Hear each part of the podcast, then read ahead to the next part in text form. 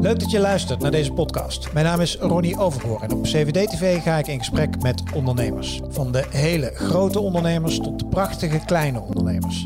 En van de al best wel oude tot de piepjonge. Want in elke ondernemer zit een mooi verhaal. Welkom bij CVD-TV.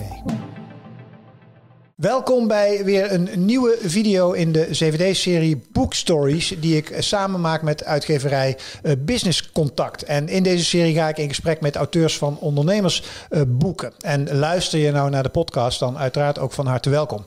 Hij is al ruim 20 uh, jaar actief als illusionist. En in zijn boek Communicatie is een illusie deelt hij een aantal hele interessante technieken die je kan inzetten om effectiever en met meer uh, zeg maar, impact te kunnen communiceren. En uh, ik heb het boek gelezen en het is echt beer interessant.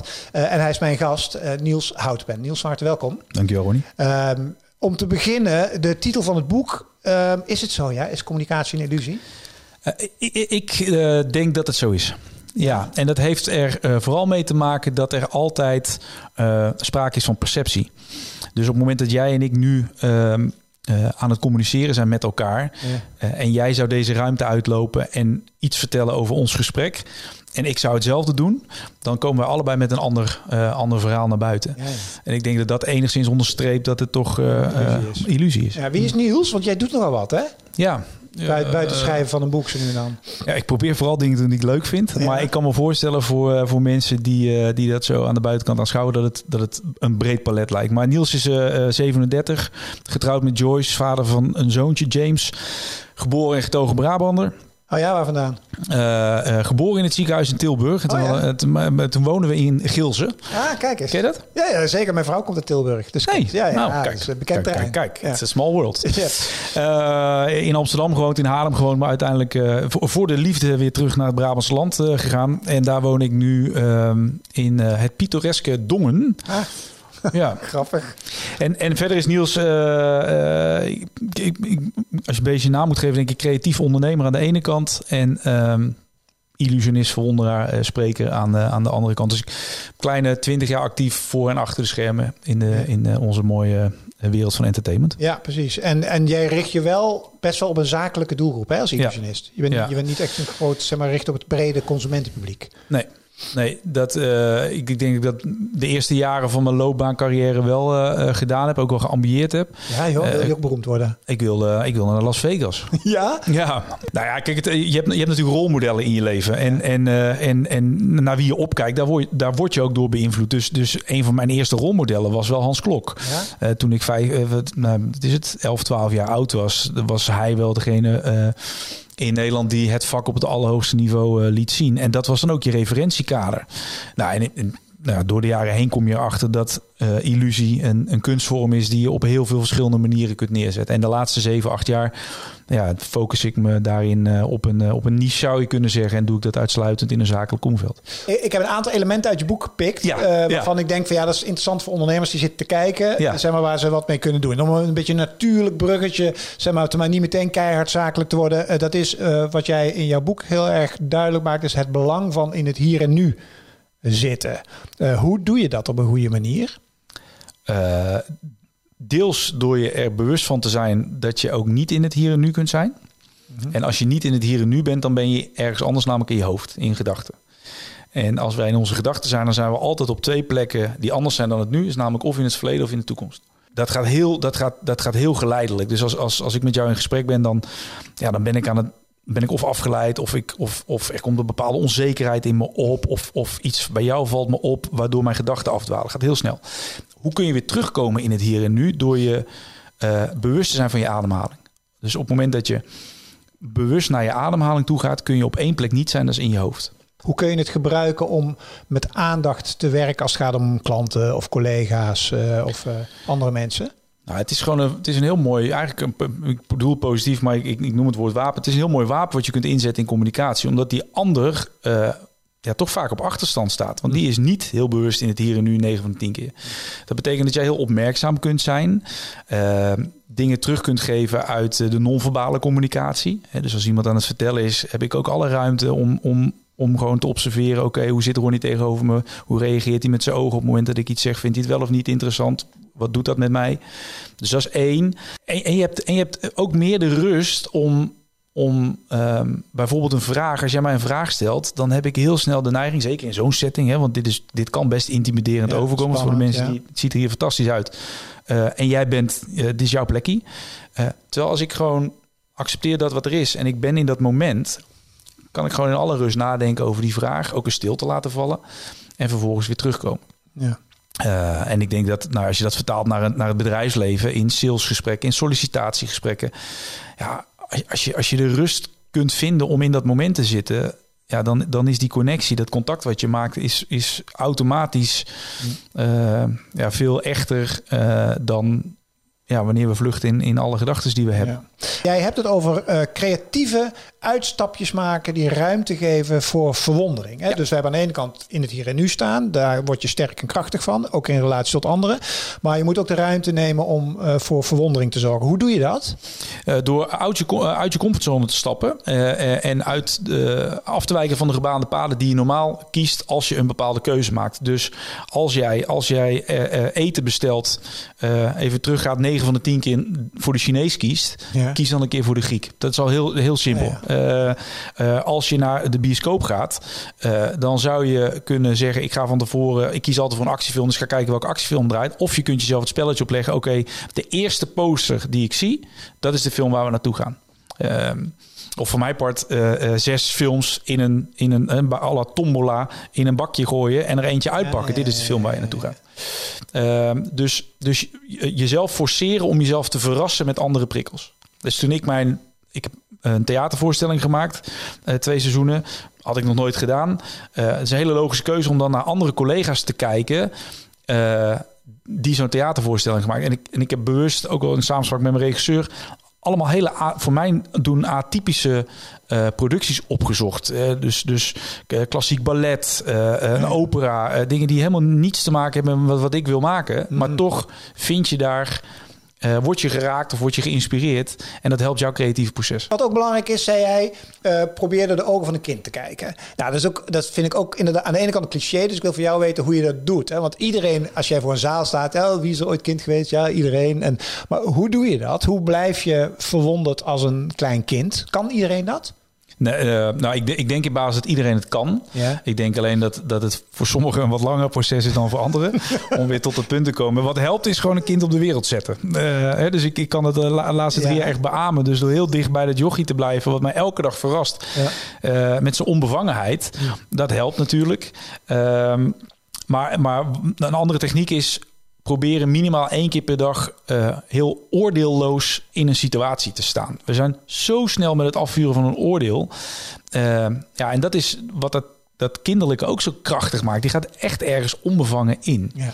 Dus, dus eh, vlak voor die ene lunchafspraak herinner je jezelf even aan die opdracht. Niemand hoeft die opdracht te weten. Maar ik ga proberen mijn mening in dit gesprek gewoon op zak te houden. Ja. Nou, dat, dat, dat zou helpen. Onbevangen de situatie Ja, gaan. ja. ja, ja, ja. Hoe lastig. Super lastig. Ja. En je moet ook niet te streng voor jezelf zijn. Want kijk, ook eh wat je zou zeggen, practice what you preach. Ja, eh, eh, ik, ik, ik zit ook de hele dag door vol met oordelen. eh, of, of bepaalde overtuigingen die me in de weg zitten in een bepaald proces.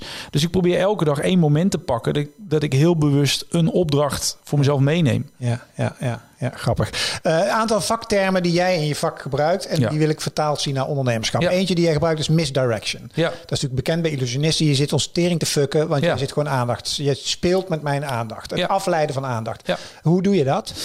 Ja, eh, er zijn heel veel manieren om dat te doen, maar ook daar nu te weinig lengte voor. Ik denk Ja. dat twee dingen eh, belangrijke, of twee, twee belangrijke invalshoeken, of door spanning op te bouwen, ehm, of door juist ontspanning te creëren. Eh, en het een is vaak ook het gevolg van het ander. Dus, dus als jij eh, het lastig vindt om bijvoorbeeld de prijs te noemen in een, in een, in een, in een dealmaking proces of in een verkoopgesprek, Ja. dan kan het helpen om sowieso, wat volgens mij te weinig gebeurt, dat gesprek goed voor te bereiden. Ehm, en bewust naar een punt van spanning te gaan. Om vervolgens daar iets van een lach in te bouwen. En vanuit die lach om de deal te vragen. Of vanuit die lach eh, het bedrag onderaan de offerte te noemen. Want dan staat die ander staat, die, die staat op een helemaal andere manier open.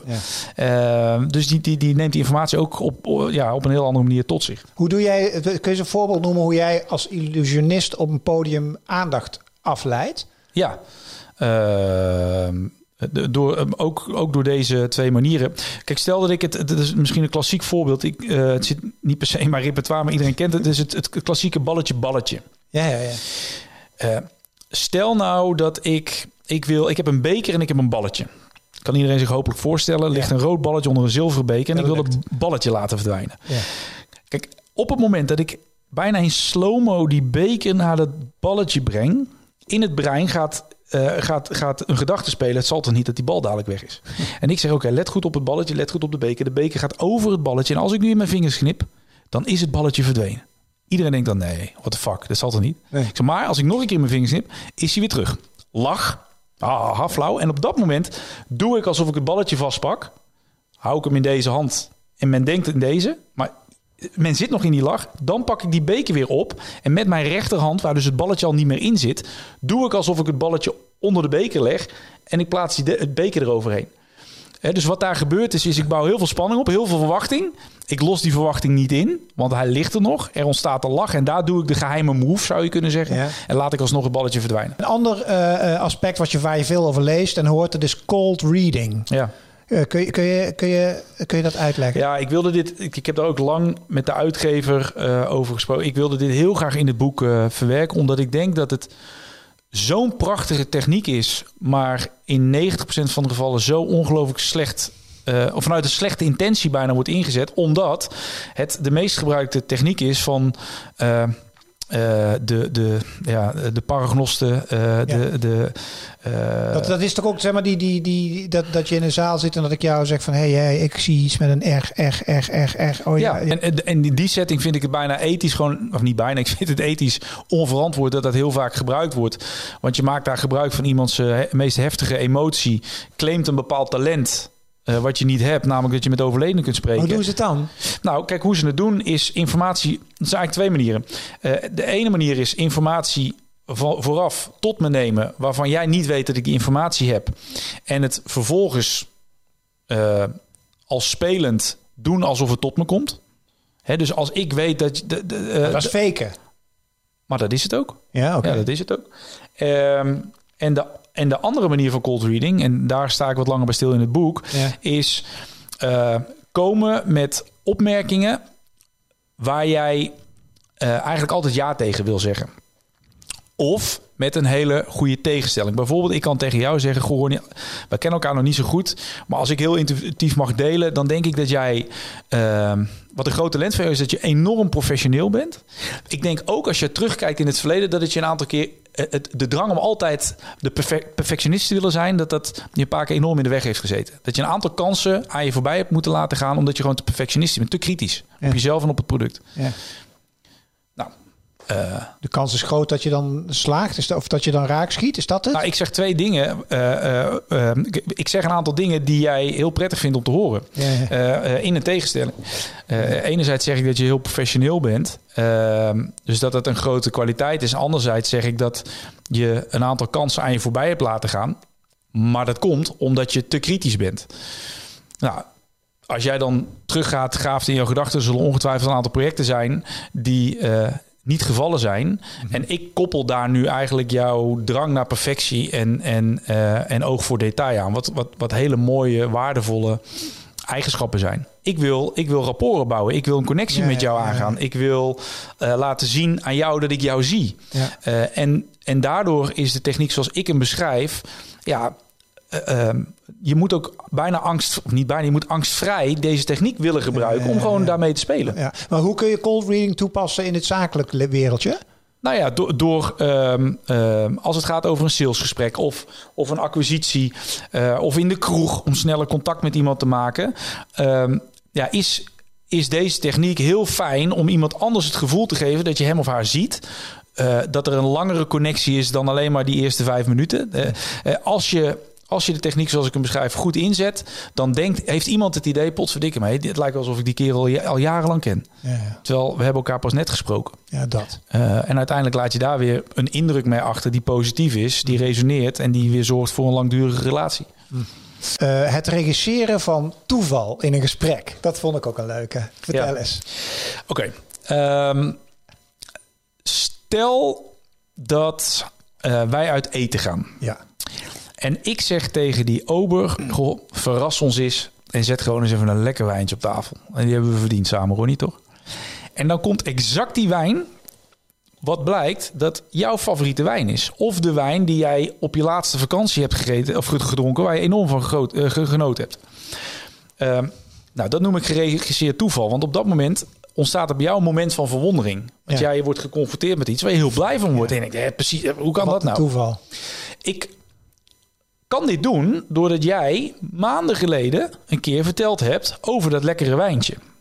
Terloops, omdat je het hebt over gehad over je vakantie. Jullie hebben, jij, jij en Claire hebben een fijne vakantie gehad. Maar jij, ont ja, jij zegt En ik- nu al Claire. ja, Ik, is jouw partner, toch? Ja. hier hebben wij, wij hebben hier van tevoren niet over Claire gesproken, wel? Of wel? Frek zeg, dat dus. Dit. Ja. ja. Want voor jou is het namelijk niet zo'n big thing om over Claire te spreken. Je spreekt namelijk heel vaak over Claire. Ja. Namelijk heel belangrijk voor je. Ja. Eh, eh, alleen voor mij is het hele belangrijke informatie om die later in een gesprek aan jou terug te kunnen geven. En net zoals dat wijntje, als ik jou spreek eh, op enig moment en ik vertel, goh, ben je onlangs nog op vakantie geweest? En ik vraag door en daar Ja. komt een belangrijk detail uit. Ja. Ik sla dat detail op. Een half jaar later weet jij nooit meer dat je het over die wijn gehad hebt. Nou, dan kan ik twee dingen doen. Ik kan laten zien dat ik eh, heel attent ben. Namelijk, goh, Ronnie, zes maanden geleden had je het over een wijntje. Zullen we die bestellen? Nou, dan denk je alleen maar, goh, wat heeft gewoon zo hard zijn best gedaan, weet je wel? Eh, of ik, kan- ik, ik kan bij de reservering aangeven, goh, ik kom eh, straks met meneer Overgoor eten. En ik zou het heel leuk vinden als u dan en dan flesje, dat flesje op tafel zet. Ja. En ik claim het helemaal niet. Ik laat het gewoon Het gebeuren. is gewoon een toeval. Nou, dan, dan ja, heb ik een moment van verwondering gecreëerd. Dus dat is het regisseren Van toeval. van toeval. En dat moet je eigenlijk dus consequent in je hele relatiemarketing moet je dit gaan embedden als je ondernemer Ja. bent eigenlijk. Ja. Elke keer als je je klant spreekt, opletten. Schrijf jij dit soort dingen op dan? Eh, ja, zeker. Ja, dus ik, ik maak, s- staat ook in het boek. Mensen denken, ja, maar moet ik dat? Nou, je belangrijkste is gewoon je, je, je, agenda, je, je agenda van je telefoon. Daar er zit een notitieoptie in. Dus als ik weet dat wij over zes weken een afspraak hebben, dan kan ik daar nu al eh, een opmerking plaatsen. Eh, Hij is niet perfectionistisch. hij is niet, ja, precies, vrouw Claire. Grappig. ja, Ja, Dus op die manier. En, en een andere is, eh, eh, je kan bijvoorbeeld met, met vakantie. Het is, het is ook weer om die connectie te bouwen. Dus wat je ook zou kunnen doen. Ik heb, jij hebt mij een keer verteld dat Portugal jouw favoriete vakantiebestemming is. Maanden later eh, kom jij bij mij op kantoor en er liggen een paar vakantieboeken van Portugal. Hey, wat is dat? Nou ja, ik ben aan het oriënteren en Portugal lijkt ons wel leuk. Oh, wat gaaf man, daar weet ik alles vanaf. Nou, en hup, en je loopt leeg. En dan zijn er een aantal mensen die zeggen: ja, maar nou ben je de boel aan het manipuleren. Eh, nou ja, eh, feitelijk klopt dat. Maar zolang jouw, jouw eh, motivatie zuiver is, ja, denk ik dat het ons beide communicatie of, of, of wat wij overhouden aan onze communicatie ten goede komt. Ja. Ja. Eh, maar het is wel, ja, je moet het wel zuiver inzetten. ja. Eh, tot slot, Ja. het onthouden van namen. Ja, Ah, ik vind het zo moeilijk. ja, hè? Help me. Ja. Ja, er, sta, de, eh, de, de- er staat een mooi acroniem in, eh, in het boek Golfslag. Ehm, te lang om daar nu bij stil te staan. Het, het, het begint eigenlijk bij het accepteren dat iedereen namen kan onthouden. En dat is nou juist wat we vaak zeggen. Hè. Je hoort vaak van mensen zeggen: Ja, ik ben zo slecht in namen. Dat zijn verhaaltjes. Eh, verhaaltjes die we onszelf vertellen. We zijn erin gaan geloven. Hè. Je zou kunnen zeggen dat is een beperkende overtuiging. Ik ben van mening dat ik dat niet kan. Maar als we heel eerlijk naar onszelf zijn, heeft het gewoon puur te maken met interesse. Ja, zegt Claire ook altijd tegen mij. Ja, Dat is het, hè? Eh, Het, het, eh, en, en natuurlijk heb je dan talent en aanleg. Hè. Dus heel veel mensen die slaan het heel gemakkelijk op. Maar de grote meerderheid doet dat niet. Dus zul je een inspanning moeten verrichten. Je zult daar tijd in moeten stoppen. Je zult het misschien ook moeten oefenen. En ook daar helpt dat hier in het hier en het nu weer zijn. Want als jij een ruimte binnenkomt met allerlei prikkels... en je moet allemaal handen schudden... dat is vaak heel intimiderend. Er komt heel veel op ons af. En als je daar toch vooraf, vlak voordat je die ruimte in gaat... weet je dat je een aantal mensen gaat ontmoeten. Zegt, oké, ik stel mezelf als doel om die naam die ik dadelijk hoor, om daar echt bij stil te staan. Om niet te zeggen, hey, hoe heet je Ronnie? Hey Niels, alles goed, alles goed. Hey, oh, ik zie daar een bekend. En weer door. Nee, hey Ronnie, leuk. Dan begint het met, uh, heb belangstelling voor die naam. Hm. Uh, hè, dus dat kan niet altijd. Maar stel dat het een, een, een exotisch klinkende naam is. Durf gewoon te vragen, goh, die naam heb ik nog nooit gehoord. Waar komt die vandaan? Uh, herhaal de naam een aantal keer in dat eerste moment. He, dus, uh, hey Ronnie, uh, wat brengt jou hier? Uh, dus zoek een aantal ja, logische redenen om die naam terug te geven aan die ander. Waardoor je hem een paar keer hoort, waardoor die beter in je geheugen gaat zitten. Ja. En jij doet ook een stukje visualisatie, toch? Nou, dat is het. Dat is, het, ik denk het, het mooiste om, om te ervaren hoe dat werkt. Ehm, je kunt in je gedachten ruimte maken voor uh, nee, sommigen noemen het een beeldenmuseum, sommigen noemen het een route door je huis. Maar een, een, een plek waar jij een aantal objecten hebt die, um, die je direct kunt oproepen. Dus de makkelijkste, uh, uh, het makkelijkste voorbeeld denk ik wat ik kan geven is... Ronnie, als jij nu jouw huis binnenloopt en je loopt van, van het begin tot aan het einde... dan zijn er een aantal plekken die je zo kunt benoemen. Je weet waar de kapstok staat, je weet waar de trap omhoog gaat... Mm. je weet ongeveer hoe het aanrecht eruit ziet. Nou, um, al die plekjes, daar kun jij een naam aan koppelen. Door, uh, als ik zeg Ronnie en ik bedenk, oké, okay, ik begin bij, ik ben bij de kapstok. Ik hang Ronnie aan de kapstok. En dat, is, dat, geeft een gek beeld en dat helpt. Je hebt best een, een, een herkenbare bril. Uh, dat, dat, die, dat die bril ook nog half van jou afvalt, dat je hem nog net wil pakken. Dus dat beeld. Dat beeld. Ja. Um, door die connectie ja, komt er eigenlijk een soort elektrische lading in ons brein vrij. Dat die, die connectie onlosmakelijk aan elkaar verbonden is. Waardoor ik niet zozeer jouw naam op hoef te roepen, maar wel die kapstok. En aan die kapstok zie ik dus Ronnie hangen die zijn bril nog net van de grond af probeert te pakken. Uh, het is het meest magische woord waar je iemand mee kunt confronteren, zijn, zijn, naam ja. of haar naam. De golfslagmethode noem je hem als je hem helemaal wil toepassen. Ook ja. weer, uh, nou laat ik zo een prachtig bruggetje uh, naar het boek. Mag ik jou uh, danken, Niels Houtpen, voor deze superleuke video. Het leuke gesprek wat we hebben gemaakt. Dank voor je tijd. En mag ik je heel veel succes wensen met alle plannen en alles wat je nog gaat doen. En fijn dat de wereld weer een beetje open gaat. Echt, dat we de podia weer op mogen, Niels. Ja, dankjewel, ja. Ronnie. hey, en namens Business Contact dank ik jou voor het kijken naar deze uh, video. Uh, hier bovenin vind je een hele serie met allemaal toffe auteurs die allemaal businessboeken hebben geschreven, die ik al eerder heb opgenomen. Als je nou naar de podcast zit te luisteren en je denkt, nou, daar zie ik dus helemaal niks van. Nou, kijk vooral in de podcast en anders op het YouTube kanaal van 7D TV. Namens Business Contact, dankjewel voor het kijken. Hoi! Wil je meer van deze ondernemersverhalen horen? Volg dan de podcast van 7D TV. En ben jij meer van de video's? Weet dan dat alle 7D TV gesprekken als video te zien zijn op YouTube. Voor nu, dankjewel voor het luisteren en heel graag tot een volgend gesprek op 7D TV.